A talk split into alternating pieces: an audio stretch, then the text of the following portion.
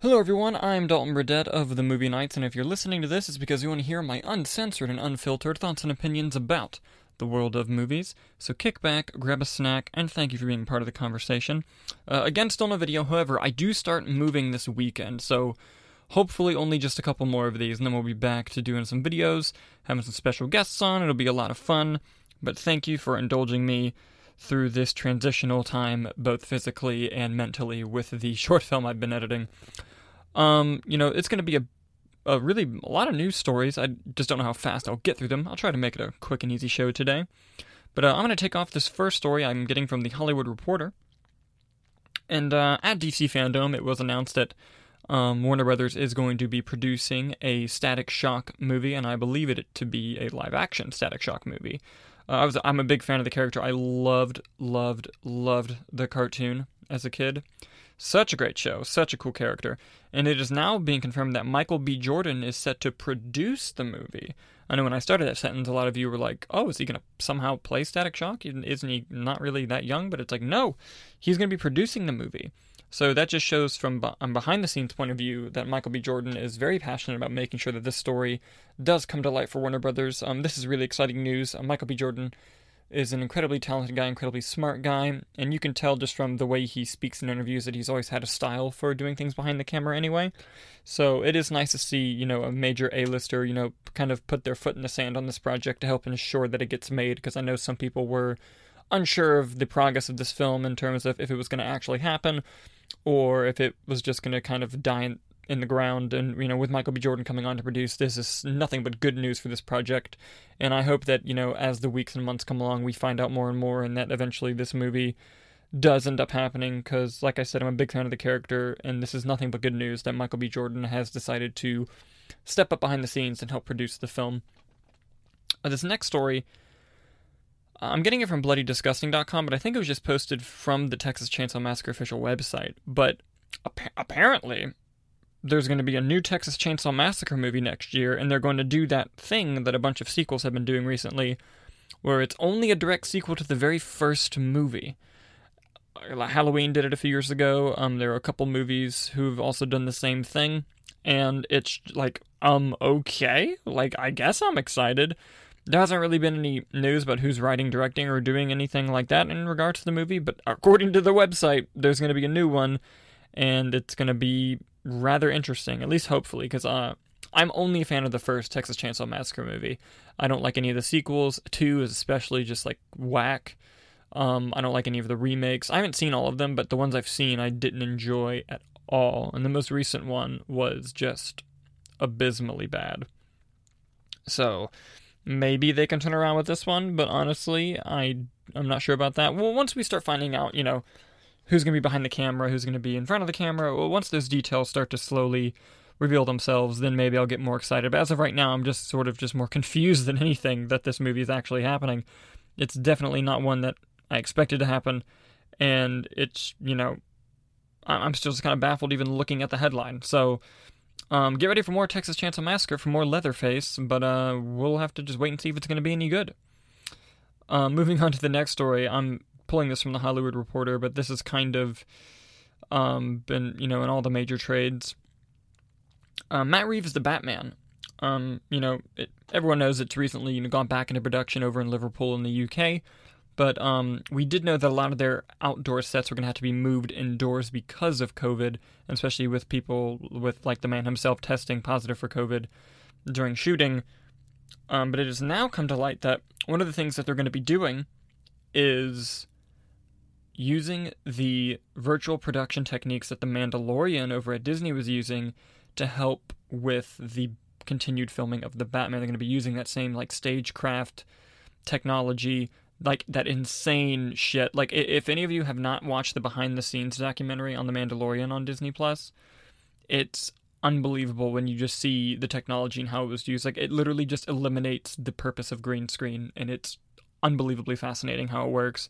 But apparently they're going to be using that same exact technology on the Batman set, which I think is very exciting. Um I think it's going to be really cool and especially just from an acting standpoint, like with the people on set, I'm sure they're happy to hear this because we've heard even Ewan McGregor recently talk about one of the reasons he's excited to be a part of the Obi Wan series is because they're going to be using this new technology and how as an actor he thinks it's just going to be a lot easier to get you know to dive into the world and get more involved. So again, really looking forward to the movie, obviously, and I'm even more so intrigued by the fact that they're going to be using this technology. And, you know, Matt Reeves is no stranger to, you know, special effects, especially like on set and like, you know, experimental things like with the Planet of the Apes movies. They used motion capture technology on location in the woods and in the jungle and not just in a studio, which I want to say it might have been the first time that happened, or it was at least it was very early.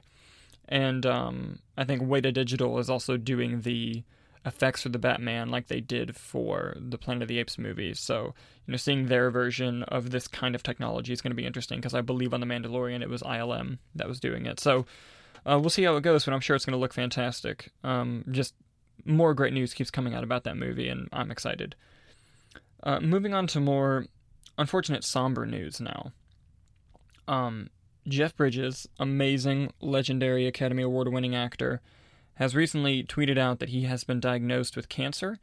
Um, I wanted to bring this up because Jeff Bridges is one of my favorite actors. The, his performance in The Big Lebowski is one, one of the greatest acting performances of all time, one of the most iconic character performances ever. But, you know, he's been in a plethora of movies across decades of a career in which he's done nothing but solid work. And, you know, he even tweeted it out, like kind of quoting Big Lebowski, you know, like new shit has come to light and kind of you know trying to you know make light of the situation. Um, but yeah, you know, uh, I just want you know give your love and support to Jeff Bridges, whether it's you know just in your heart, in your head, or even on Twitter or something. Just you know keep him in your thoughts and prayers because um, 2020 has been bad enough, and I don't want it to take Jeff Bridges, and it just makes me sad because he's he's such a great actor, and he, he he you know his career is not almost over. Like he has at least 10 to 12 more years in him, I think. And uh, it would be a shame if that was cut short because of this. So, yeah, I'm really, really sad to hear about Jeff Bridges and his recent diagnosis, but I, I don't think it's going to stop him from doing any great work anytime soon. You know, hopefully he can fight this and recover and end up being okay because uh, he is one of the all-time greats, and I think he continue he will continue to be, you know, now and forever. Um, now we're going to move on to news that just makes Dalton happy. Uh, apparently, I'm pulling this from the Hollywood Reporter. Apparently, oh, er, let's do some backstory on it. Uh, in 2017, I believe, the Power Rangers did a little reboot movie, and they kind of bit off more than they could chew because they announced like seven movies, and then the first one didn't do that well, so they ended up canceling it. Well, now they're biting off more than they can chew again. However, they're making their own cinematic universe across film and TV and they've hired their quote unquote Kevin Feige to run the universe, and it is from the creator of I'm Not Okay with This, which apparently was very well received and amazing. So clearly, the person who's doing that is exceptionally talented, and honestly, this just makes my day. I mean, who knows? Maybe they'll do one, it'll do bad, and then they'll cancel it all again. But the fact that they're at least trying this and like hiring someone to oversee the entire universe across several mediums just makes me so happy. And from the few details about the movie, apparently it's going to be set in the 90s, and there might even be like some fucking time travel shit involved. Dude, sign me the fuck up. Are you serious? Not only is it fucking Morphin time bringing the Power Rangers back, but we're going to be getting it across several mediums and different timelines fuck yes, this is nothing but exciting news for me. God, I remember seeing the 2017 version. Me and my buddy Alex Mead went, and it was one of the few times in the theater where I actually like got shitty with someone in the theater because they wouldn't stop talking because I was so excited for that movie. And I actually got really short with someone who's sitting in front of me. I was like, "Listen, can you please just shut the fuck up because you don't know how long I've been waiting for this movie to come out." And uh, it's uh, it's to be interesting. Uh, hopefully, whenever I do see the next Power Rangers movie, no one's shitty and I don't have to do anything about it. But yeah, no, I marked this for news I didn't expect, but I'm really fucking happy to hear. Um, that's just to be all kinds of great fun.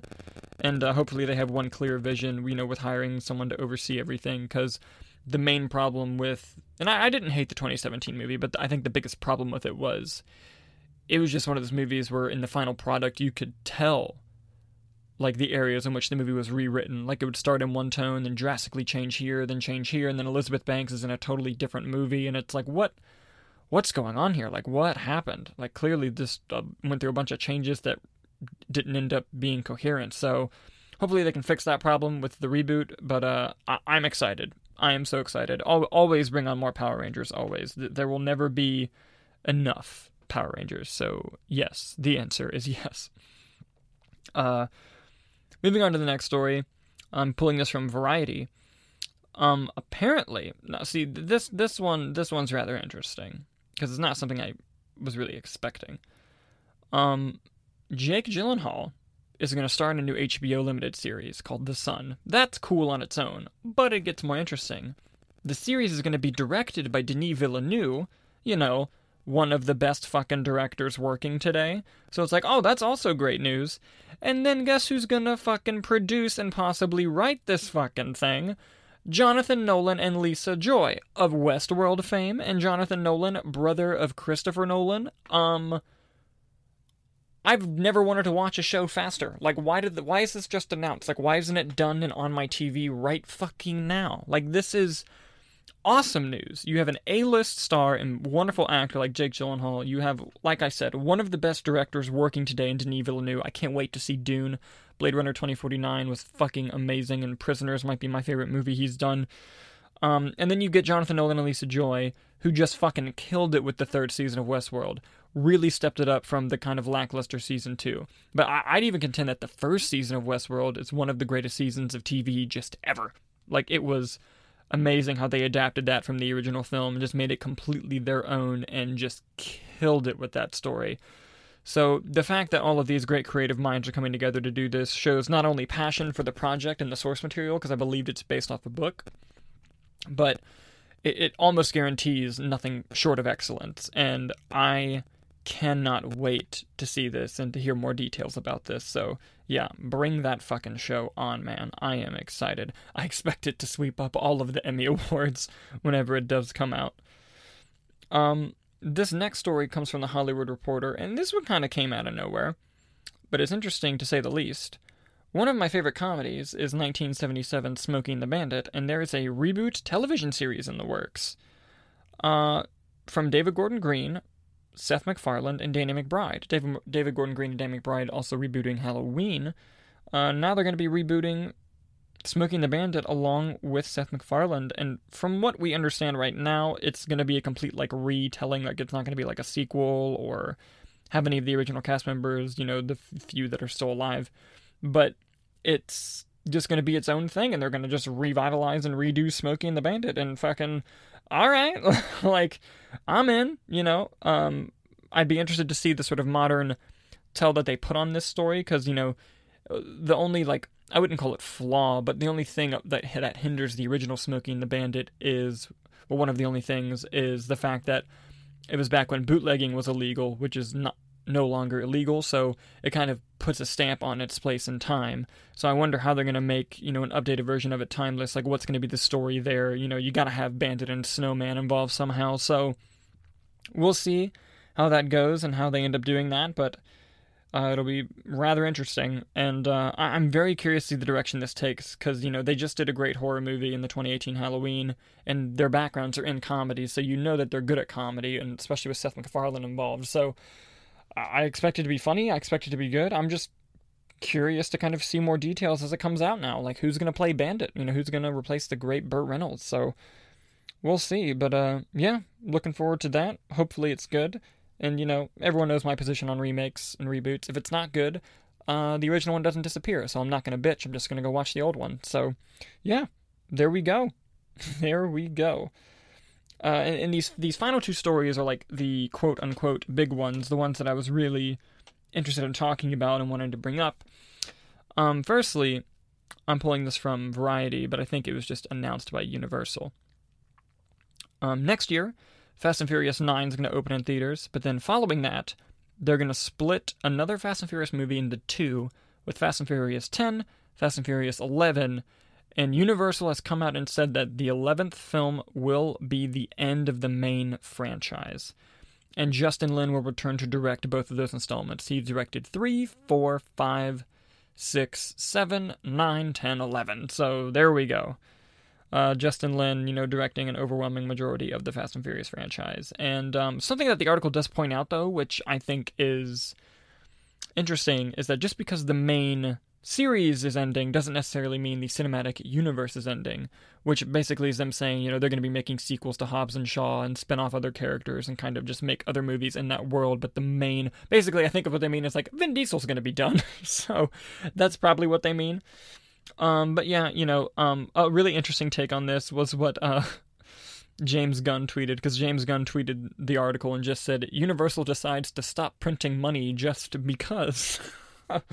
which is hilarious because yeah, like it's just a guaranteed moneymaker, and you know that's why I think that they're not going to be ending the you know universe like Variety points out, just the main series of movies, and maybe after they're done making the main series of movies, more people will go out and see the spin-offs. Because I mean, while Hobbs and Shaw was very successful, it didn't do f- the main franchise money, and I think that by ending the main franchise, you can probably escort those fans from the main franchise over to the spin-offs and increase those numbers. So maybe that's what they're hoping they can do. Uh, we're just gonna have to see as you know time goes on. But uh, yeah, odd choice, odd choice to just end it. But I mean, eleven is a, a lot of fucking movies, and you know if you think about it, it's been over like twenty over the course of twenty years of Fast and Furious movies, and it's just it's crazy. Um, oh, oh my god! After Fast and Furious eleven, I bet they're gonna do like a 4K release where it's like get all the Fast and Furious. I might fucking do that. and I don't even really love the franchise. Like, 5, 6, and 7 was a solid trilogy. I was disappointed by 8. I liked Hobbs and Shaw. It was fun for what it was. The first two, I don't really like. Um, the first one, especially because it's just like a rip off of Point Break. They even drink the same beer, let alone the same plot. Two just was a mess. Three was fun. I. I'm one of those guys where Tokyo Drift is one of my guilty pleasure movies. I actually thought that movie was really fun and I didn't really like the fourth one. Uh, the fifth one was kind of like a let's try the fourth one again, and it was much better. But yeah, so I kind of have a love hate relationship with it. But it'd be cool to own that 4K pack. I won't lie, I would I would definitely get that 4K pack. But uh, regardless, moving on to the final story, and you know the headline story. I'm probably gonna make this the title of the episode. And uh, I'm glad I didn't record the podcast on Wednesday like I normally do, because I would have fucking missed this because it dropped on Thursday. But this is the most interesting news um, of the week for sure, and that is Jared Leto's Joker is going to be returning in Zack Snyder's Justice League, which is really surprising because, as we know, um, they're doing the reshoots of Zack Snyder's Justice League right now, and they're only scheduled to be doing it for about a week or so. And apparently, you know, sources to the Hollywood Reporter and you know all the other major trades are confirming that the people there right now are Ben Affleck, Ray Fisher, Amber Heard, and Jared Leto as the Joker. And um, it's unclear whether he was going to be part of the original shoot or not, or at least part of the original script idea. Because like Zack Snyder has teased it before, but it's never been officially like said or confirmed, at least to my knowledge. And there's all, there's also two stories combined in one in here. But let's start off by saying, good for you, Jared Leto, because you kind of got screwed. Like they cut out like a majority of your scenes from Suicide Squad, re edited Suicide Squad, made it a kind of a trash movie, and then hired someone else to do a Joker movie that they went on to win an Oscar for, and you're just like, bruh, like, what did I do? And, you know, he didn't get a whole lot of screen time in Suicide Squad, so I, I can't really, like, rank his Joker, really. I mean, he was definitely doing some weird shit, like, that I wasn't accustomed to, but I think, you know, if he was given more time to play with. Maybe we can get a different version, and you know, maybe under Zack Snyder's direction it'll be a little different. Who knows? But the fact that he even wanted to come back and do it just says a lot. And maybe maybe this is a sign that we're going to be seeing more of him. But uh, who knows? It'll be interesting. But I'm really excited to have him come back, and hopefully this fucking means he's going to share the screen with Ben Affleck's Batman, because fucking Affleck never got to share the scene or share the screen, I should say, with the Joker like the only version of Batman who didn't get to share the screen with the Joker. And yeah, technically in Suicide Squad he was on their car, but I mean like in the same shot, Ben Affleck, Jared Leto, Batman, Joker, and hopefully we get to see that in this movie.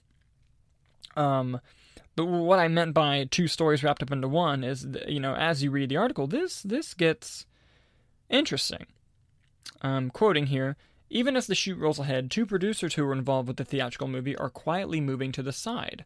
Jon Berg and Geoff Johns, then studio executives who oversaw the movie and the reshoot by Joss Whedon, that was meant to savage the failed movie will not be receiving producer credits on the Snyder Cut. Sources close to Berg and Johns have confirmed that the duo's intention to remove their names from the Snyder Cut since they did not work on this version and are no longer studio executives. And um, while this does say like, oh, they want to get their names removed, I'm gonna go ahead and throw out there. Warner Brothers is probably also like, mm, you know, with these Ray Fisher allegations, you guys should probably we're, we're not gonna put your fucking names in this movie because you know that that that's problematic in its own right.